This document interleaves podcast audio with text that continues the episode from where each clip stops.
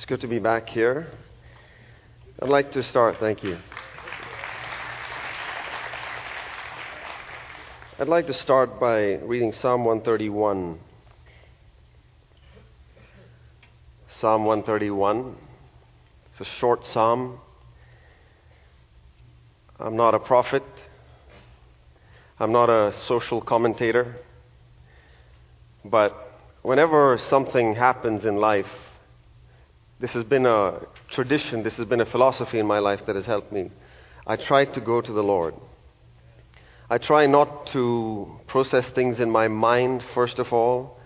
I try not to fill myself up with blogs and opinions. I try to seek the one who created me.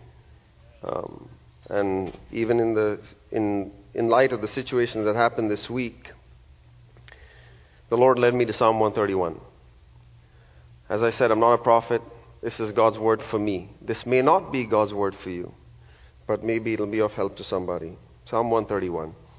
O Lord, my heart is not proud, nor my eyes haughty, nor do I involve myself in great matters or in things too difficult for me. Surely I have composed and quieted my soul like a weaned child rests against his mother so my soul is like a weaned child within me. O Israel, hope in the Lord from this time forth and forevermore. As I was thinking about these words, I too can agree with the psalmist. I can't fathom what thing, things like this that could happen. I, it's something that's beyond all my comprehension. It's too difficult for me to understand. It's too difficult for me to understand how there could be things that are fostered and fester in somebody so young and happen in the 21st century. I thought our culture would have progressed, not feel like it's regressing. Um, but at the end of the day, I can say I just cannot fathom it. And when you can't fathom things and you can't understand things, it's, diff- it's easy to get worked up. It's easy to get agitated. It's easy to throw up your hands in despair and discouragement. And that's why the psalm is good for me because it says, Surely I have composed and quieted my soul like a weaned child who rests against his mother. My soul is like a weaned child within me. A weaned child is a child that has no longer needs the mother for milk. When you're weaning a child is when you're trying to get the child not to depend on the mother for milk anymore.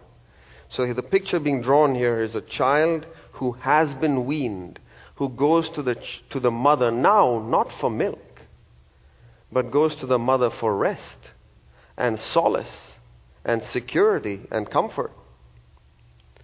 This is a child who doesn't need the father to provide all of its needs or the mother to provide its needs anymore. It just wants to be with the mother. That's the weaned child. And the psalmist says here, I've composed and quieted my soul like a weaned child.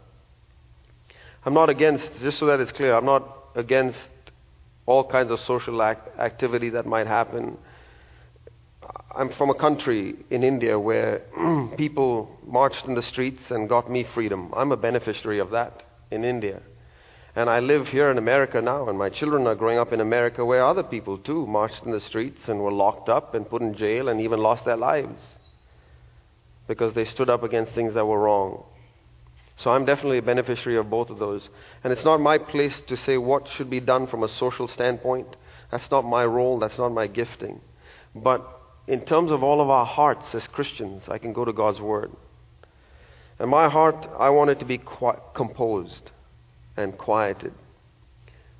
And I, the world will tell you to compose and quiet your heart by meditating or deep breathing exercises or yoga and other things like that. But that's not the source. Dear Christian, that's not the source. It won't get you there. The source is the Lord. The Lord must be to me like the mother is to a weaned child. That's who the Lord must become to me. And then I can rest, and then I must keep going back and composing myself and quietening my soul, just like a child, a weaned child, is with its mother. And I trust in the Lord. leaning in the everlasting arms, as we sang.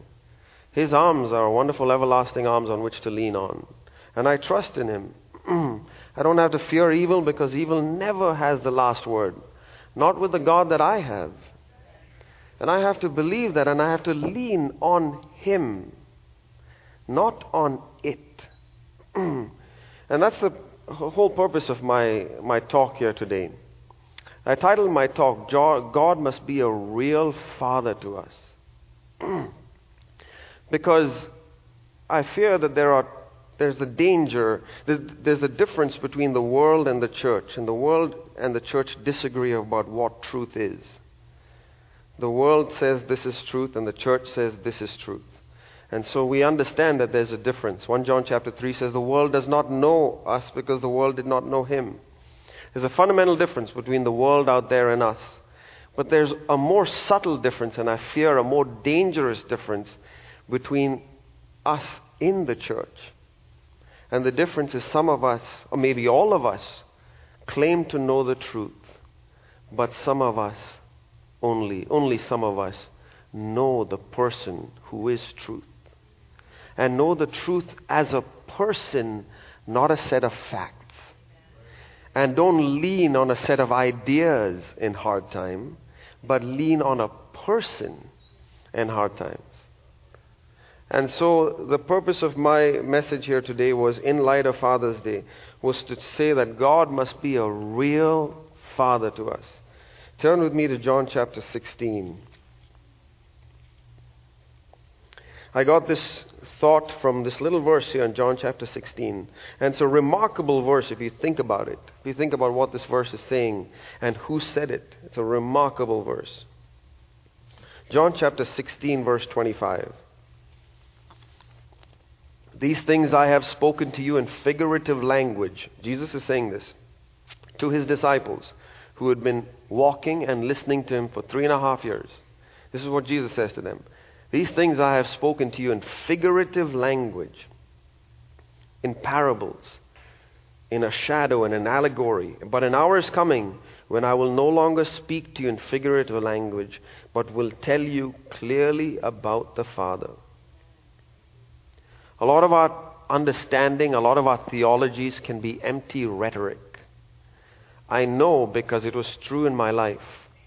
Even the truths that God is a Father, even the truths that Jesus died for my sins, was more and more empty rhetoric when I was faced with the storms of life and the tragedies of life that hit my friends and hit my family and the disruptions that affected my life. It felt more and more like empty rhetoric. And if it is true about Jesus, if we really believe this is true, that all that Jesus had spoken, these things that Jesus had spoken to the disciples, Jesus was saying, you know, all that I've spoken to you, it's all been in parables. I've not been able to speak plainly to you.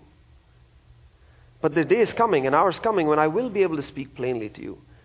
Uh, if it is true then, it is definitely possible today and true today that we can read the words of Jesus and it can just become, it just can be figurative. It can just be theory. But Jesus said, A day is coming when I will speak to you plainly about the Father. So, what's the difference between speaking figuratively about the Father and speaking plainly about the Father? Here's how I would describe it Is God like a father to me? Or is God my Father? It's not a simple, it's a simple question, I think, but I think it takes thought. If I were to ask you, if I were to ask Jesus, who's your dad? Who would be the first person that came into his head? If I were to ask you, who's your dad?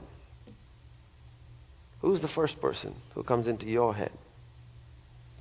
And I know that we sit in a culture today, and I know we sit in a time when even the word father can have different meanings. It could be a wonderful word, and it can be a loaded word.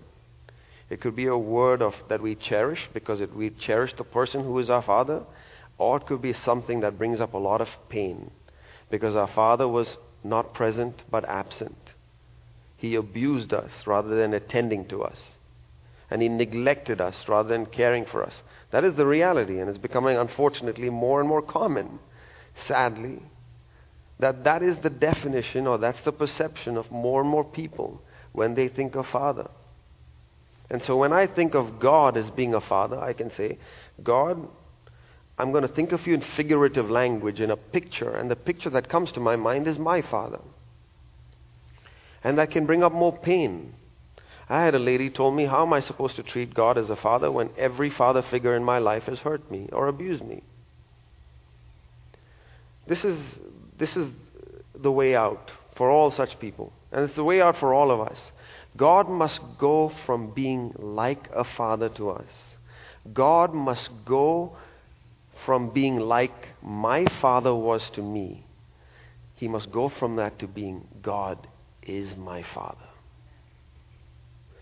That more and more instinctively what comes out of us, that when we are tossed around and when we're shaken, we go to our father just like a child goes to its father. It doesn't, when I give him the mortgage bill, the child doesn't go scrambling around with a bucket to you, all of you, saying, Please help, I need to pay my mortgage.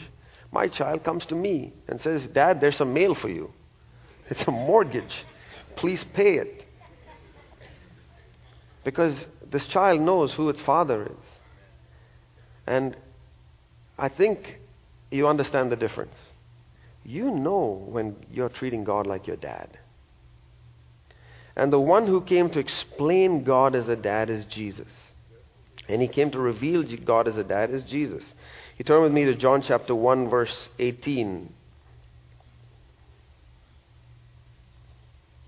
John chapter 1, verse 18.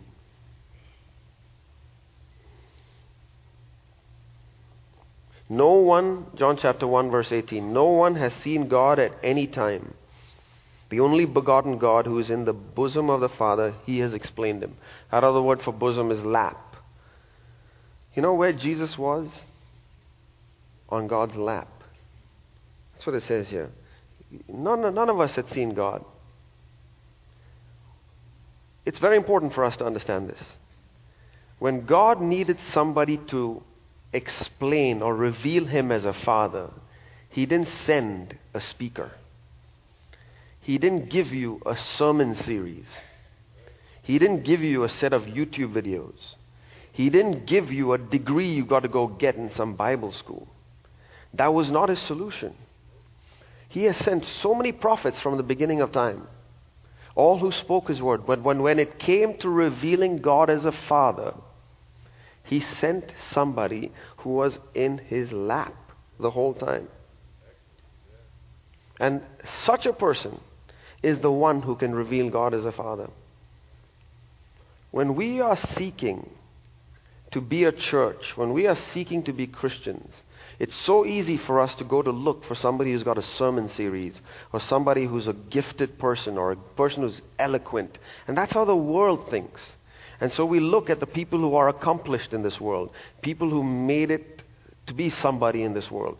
And unfortunately, this part of the world is full of such people. This world, this part of the world, Silicon Valley, attracts a lot of highly intelligent, smart people. And among the highly intelligent, smart people, there are highly intelligent, smart, accomplished Christians who have made millions and billions and have accomplished a lot. And the danger is if you give them eloquence, and if they have eloquence and they can study the book like a text, like Shakespeare, they become very dangerous. Because they explain God like a father.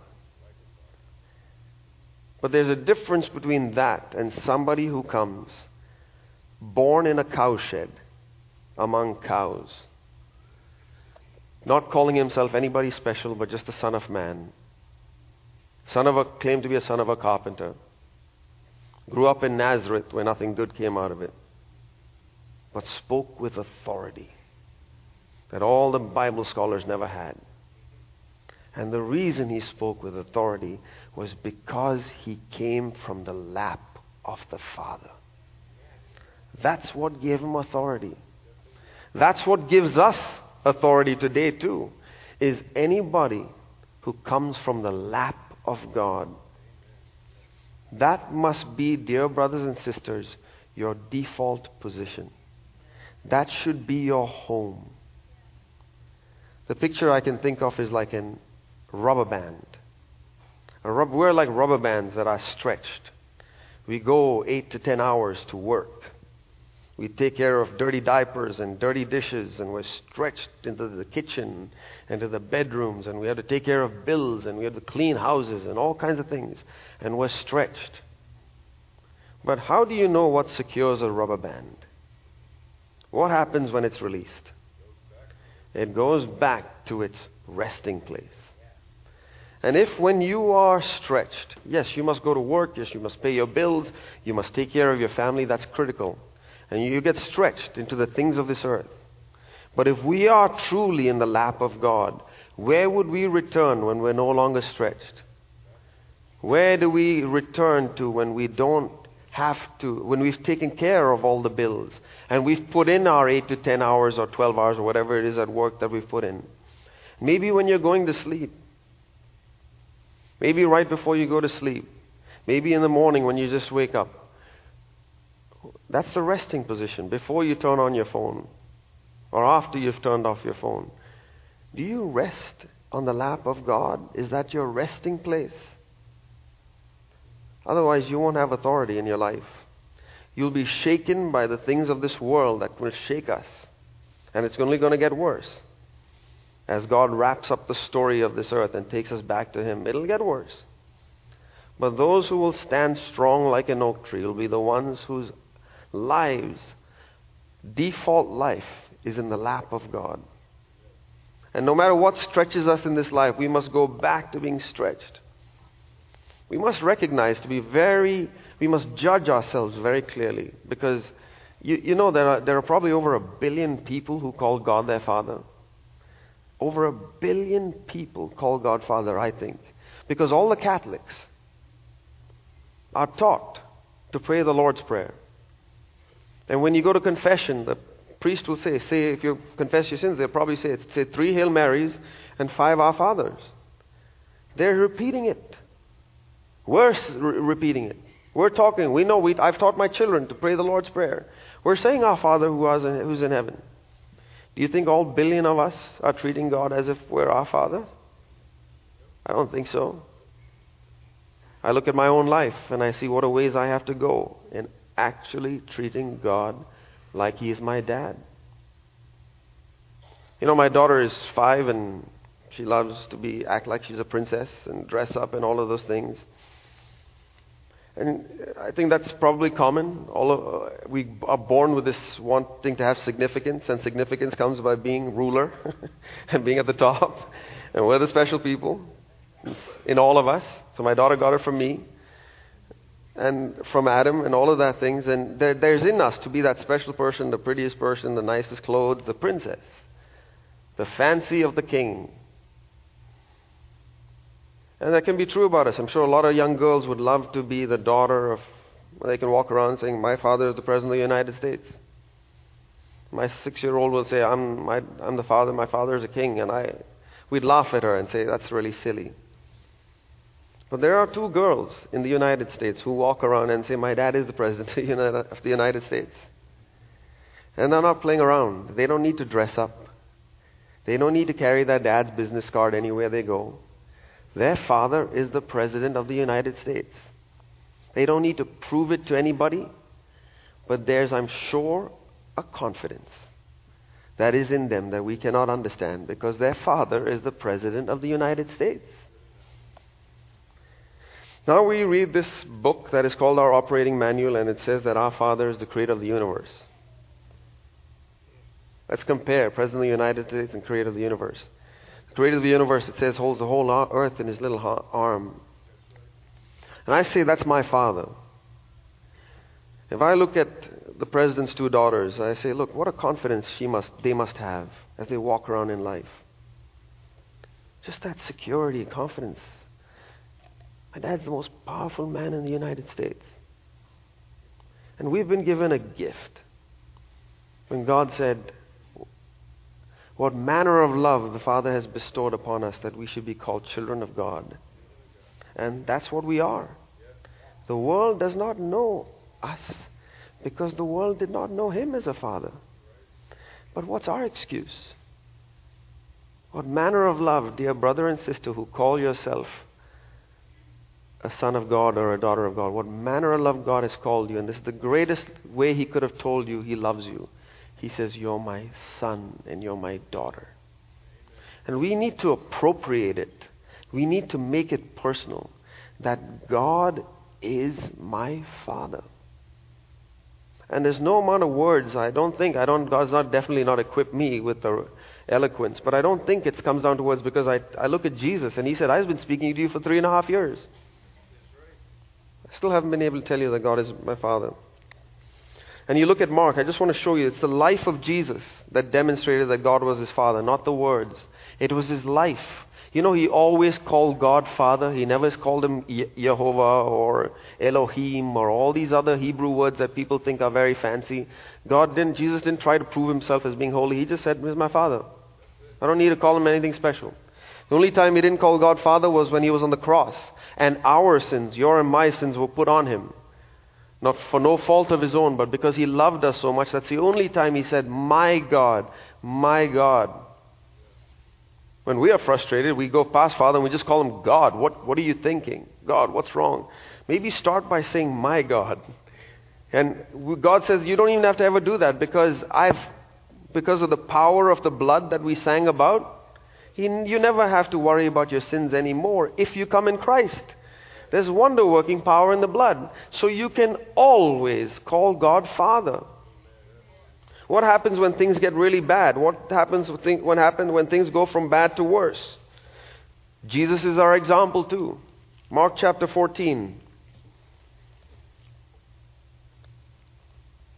Mark chapter 14, we see when things got really bad for Jesus in a way that it'll never get this bad from us where Jesus was facing the thought that the Father was going to separate him. Imagine this, dear family. This man had lived for, this God had lived in all eternity on the lap of the Father. That's where he came from. John chapter 1 showed you that. And he came from the lap of God and he came down to this earth, but in spiritual reality he was still in the lap of God. That was the only existence he knew was in the lap of the Father. And now in Gethsemane in Mark chapter 14, what we're going to read about, he's facing the reality that in order to save you and me, he needs to be separated from that default position. The only place he ever knew is home. Not for five years, not for 50 years, for all eternity. Because the only place he knew home was the Father's lap. And now the Lord was saying, You're going to have to leave that place. He came down to the earth, but he was still spiritually in the Father's lap. He always was seated in the heavenlies with, Christ, with, with the Father. But now he was facing something we never have to face if we are in Christ. We can approach boldly the throne of grace always because of Christ. But what Jesus had to do to get us there was he needed to be separated from the lap of God. And it says in verse 34, when in Gethsemane, he says, My soul is deeply grieved to the point of death. He almost felt like he was going to die right then. And it says in verse 35, Mark 14 35, he went a little beyond them and he fell to the ground and he began to pray. This is not some pious kneeling to the ground because it's the right thing to do. He was just, couldn't bear the weight of the thought that he was going to have to be separated from the lap of God. And he fell to the ground. And when he, what happens when you're feeling such weight that you just fall to the ground because your knees are too weak and you're feeling like you're going to about to die? What do you do then? Look at your example in verse 36. He starts off by saying, Abba. It's the only time in the Bible that Jesus used the word Abba. He always called God Father. He always talked to God, Father, I thank thee, this and that. But here, when the things got really bad, he pressed in even closer to God being a father. And Abba is that cry of daddy. How unlike us that is. When things get worse, we draw further away from God and we have greater expectations of God. God, you must fix this. God, you must do this. God, how could you let this happen to me? And on and on. And here you see the example of Jesus, he who came from the lap of God, saying, When you press me even further, and when you squeeze me to the point of death, my response is going to be, Daddy, help me. I used to think faith was for strong people. And when I thought of men of faith, the Hall of Fame in Hebrews chapter 11, I thought of these big, strong, impressive people. But then I studied the life of Jesus. And I saw what faith is in the Bible. And faith is for weak people. Weak people who call out, Daddy. Weak people who have a strong father. Weak people like my daughter, five year old, when you hand her the mortgage bill who don't try to scrounge around trying to collect pennies to pay the mortgage bill, but with full confidence gives me the bill and say, Daddy, you got this. How is it in your life? What will people say when they look at your life? Will they say that this is a man who says he has a father, or will they say, God is his father? What will they say when they look at the way you idolize your career, or you run after money, or you don't want to forgive somebody, or you still get angry and spout out at your spouse, or when you still have uncontrolled eyes where you undress women, or you still have that pornography habit? What will the world say? Will they laugh at you? Yeah, you think your dad is the president of the United States, but I know better. Yeah, you say your dad is the creator of the universe. But I see you when a mosquito comes and bites you. You go flailing around. What are you going to do when you face lions? We need to go from God being a theory to being our Father. Family, I'm not speaking theory. I last spoke here three and a half years ago. I'm a different man today. I knew God as a father three and a half years ago, but it's become so much more real to me now. I hope it's true about your life too. Look at your last three years. Can you say that you know God more and more like an actual father? That He's brought you more rest?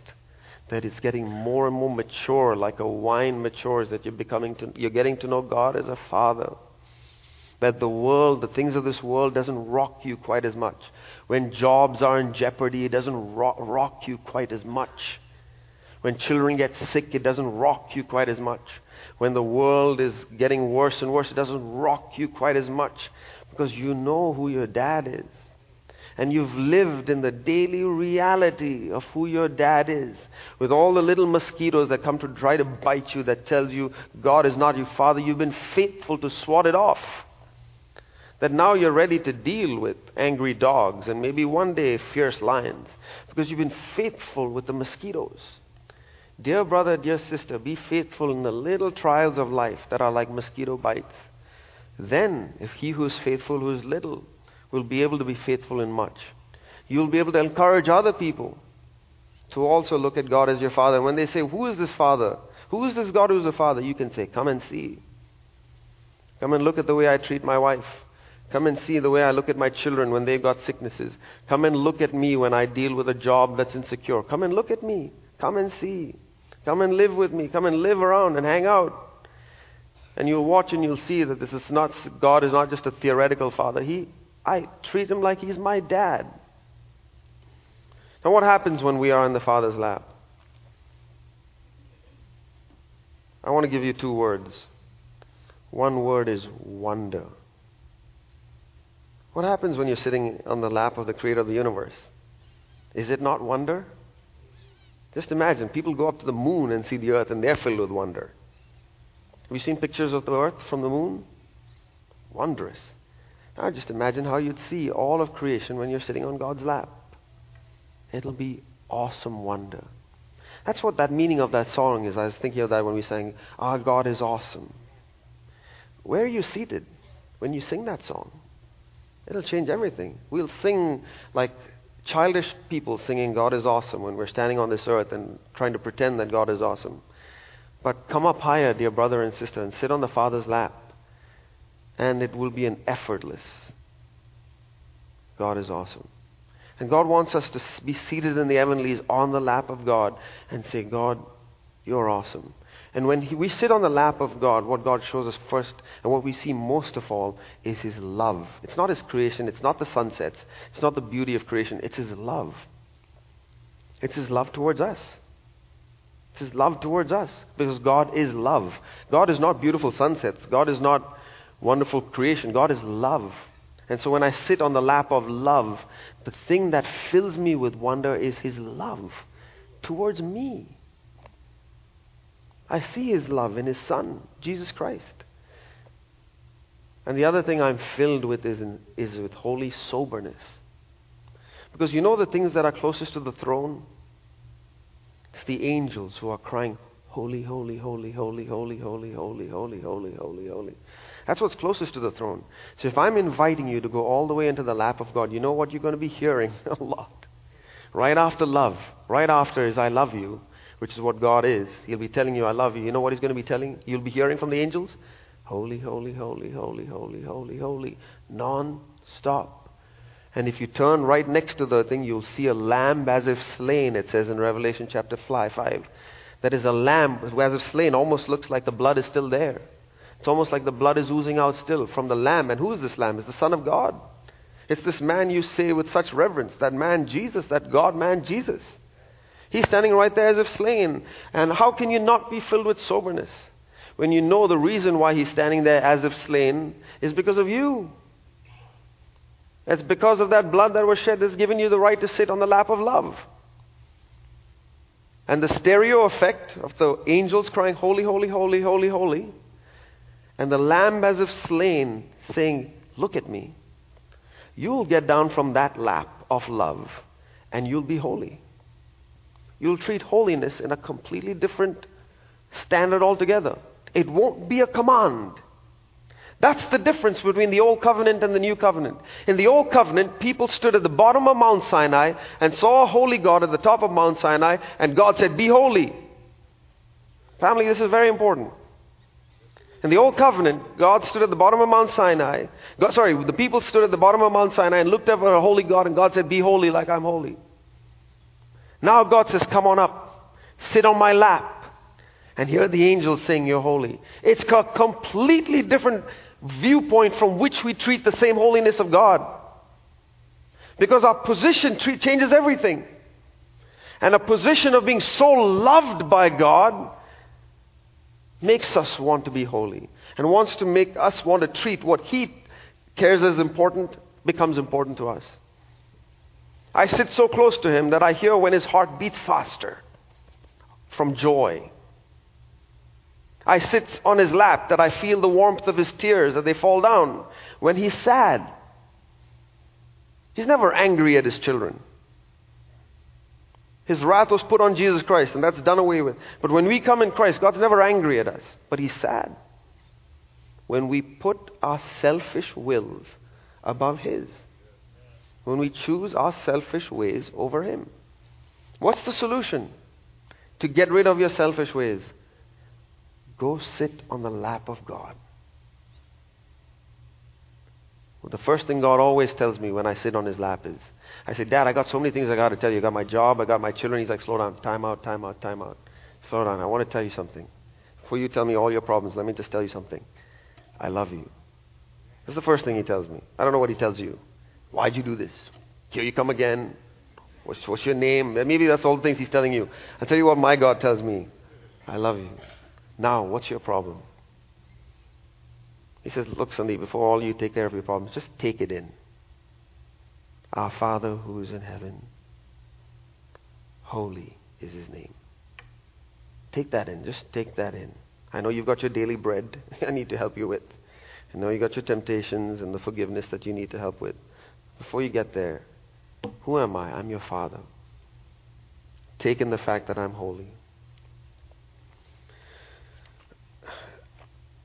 I, the one thing I didn't tell you is how do we get to know God as a Father?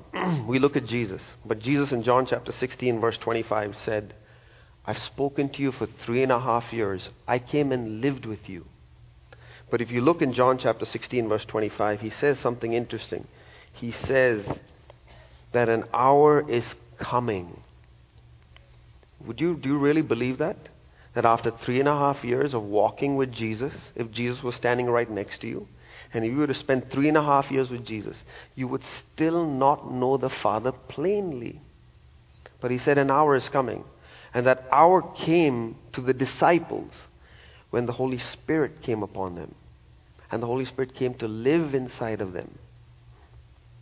Now, there's a great debate about the Holy Spirit in the sense of the, and the baptism of the Holy Spirit, of whether you receive the Holy Spirit when you're first born again, because you have to be born of the Spirit, or if there's such a thing as after that, subsequent fillings or subsequent baptisms. It's a very, it's a, it's a, it's a theology that has separated many churches and all of that. I have my own views about that, and I have my own experiences to also back up my views on that. But I just want to point you with one little story in Mark chapter 8. I'm not here to debate or give clarity on that point of, on that theology, but I want to give you a little story that can give you the way forward in knowing God as a Father and knowing who God is and living with God. And it's a little story in Mark chapter 8, verse 22. And I'll end with this. In Mark chapter 8, verse 22, it says that Jesus and the disciples came to Bethsaida, verse 22, and they brought a blind man to Jesus and implored him to touch him. Taking the blind man by the hand, he brought him out to the village, and after spitting on his eyes and laying his hands on him, he said, Do you see anything? Now remember who touched his eyes. Who was it? Jesus. Jesus touched this man's eyes and says, Do you see anything? And he looked up and said, I see men, for I see them like trees walking around. And again he laid his hands on his eyes, and he, this time the man looked intently and was restored and began to see everything clearly. He, he was able to see everything plainly. And on either side of this story, there are two questions that Jesus asked the disciples. Verse 21, he was saying to them, Do you not understand? He posed them with that question, and then he never gave them the answer. He was talking, Do you not know who how I multiplied bread. Why are you worried about these things? And he says, Do you not understand? But he left that question hanging out there. Then you got this little story where Jesus almost, it seems like, didn't have the power to heal this person once. Needed to touch him a second time. And then right after that, you have another question that Jesus asks in verse 27, verse 28, 29. And again, he asks the disciples another question Who do you say that I am? And there's this story in between these two questions. Do you not understand? Who, who am I? Who am I to you? And uh, this story is not a story about Jesus being limited in his power. I believe the miracles of Jesus were also a parable. And Jesus was trying to instruct something to the disciples through this story. And here's what I think about it when it comes to knowing God as a Father. It's a very simple point I'm trying to make. Jesus says, When you ask me for the Holy Spirit, I'll give him to you. It's like Jesus touching you. And you say, Lord, I'm blind. I don't see you as a Father. And, Jesus, and you ask Jesus to touch you. Now, when He touches you, when you say, Lord, you said you'll give the Holy Spirit to those who ask Him, when He touches you, you have to then say, God's going to ask you, What do you see? And you have to be honest about what you see. Imagine if this blind man had said, I think I see great. Thank you very much, Jesus. I'm out of here. Thank you for healing me. You're the healer, so I'm going to walk away he'd have walking away seeing men walking around like trees. Is that the reality you want? And I think the way I've applied it in my life is Lord, you said an hour is coming when you will talk to me plainly about God being a father. That it won't be like God is like my father, that God will become my father. But I look at my life, and God is not my father in every situation. You need to touch me. You need to fill me with your Holy Spirit again. You need to fill me, not just birth me. You need to fill me. I need a drenching. I need an immersion. I need to plunge into the ocean of your Holy Spirit. And, and He does that. Does, I don't need to look for an experience. I just need to trust the confidence of His Word. That when He promises to do it and I ask in simple, hungry faith, He'll do it to me. He'll give me the Holy Spirit. But when He gives me the Holy Spirit, I then go and live normal life. And I say that I still don't see God as a father. I still don't act as if God is my father. What should I do? I should be honest and say, Lord, I still see men walking around like trees. I know it's been the 50th time. I know it's been the 500th time. But I'm still seeing men. It's a little better than it was five years ago. But I'm still not seeing you for who you really are. I'm not seeing you as a father. That when these situations happen in life, I get rocked. But it didn't rock you. When the boat was stormed, you it was full of stormy waves, you were asleep. Lord, I'm not there yet. I need the Holy Spirit again. Family, that Jesus said, an hour is coming. No amount of teaching, no amount of sermons can convince you that God is your Father. Only the Holy Spirit is coming. And only the Holy Spirit is able to do that. And my suggestion to every one of you is keep seeking Him for repeated fillings. It's like a cup of water. Do you just need one cup of water to live the rest of your life? Did you drink some water this morning? You're done needing water for the rest of your life? Family, treat God and the Holy Spirit that way. Let us use our metric, Lord. I want to know you as a father. I want to say to the devil and the whole of creation when somebody asks me, Who's your dad? I'm going to have an answer. All of us can have a happy Father's Day then in that way. God, may God bless you. Let's bow our heads and close in prayer.